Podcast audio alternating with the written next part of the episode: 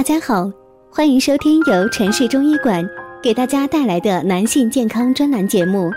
如果大家在两性生理方面有什么问题，可以添加我们中医馆健康专家陈老师的微信号：二五二六五六三二五，免费咨询。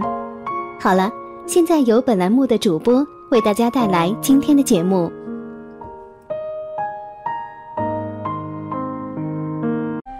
我们这一讲的题目是：血黏不是吃的多，而是肾太虚。这一张方子值得研究。今天李老师给听众朋友说上一病，关乎当代人常见的高血脂、脑动脉硬化问题。高血脂和脑动脉硬化所引起的问题有很多，我们只谈头晕、迷糊现象。实际上，无论引起什么症状，其根由都是血液环境的恶化。对此，坊间多有人戏称之为“血粘”。没错，一个“黏”字，生动形象将血液和血管的问题描绘出来。那么，到底是什么引发我们血粘呢？对此，有很多人说是因为吃的太多太好。其实呀，这样的看法。有失偏颇。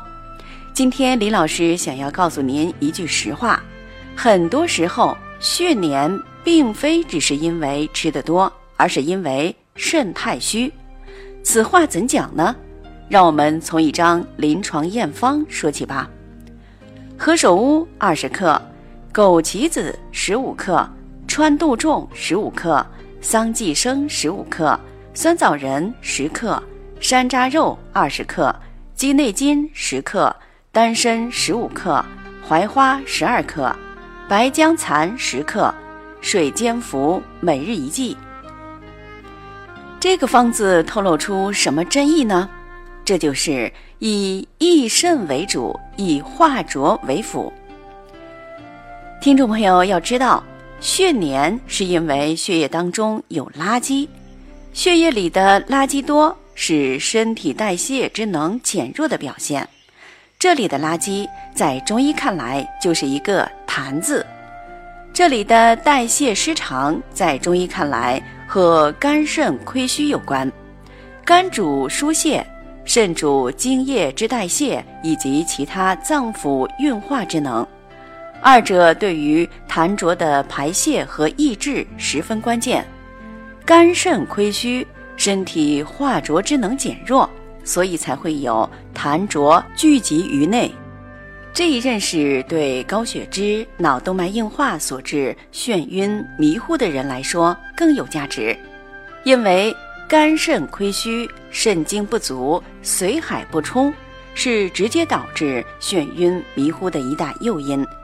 这一点我们不得不重视。那么，这个方法适合什么样的人呢？再说一遍，这就是因为高血脂、脑动脉硬化而导致的眩晕、迷糊、嗜睡、手脚发麻、胆固醇增高明显。好了，今天的节目就到这里了。对于老师讲的还不够清楚的，可以在下方留言评论哦。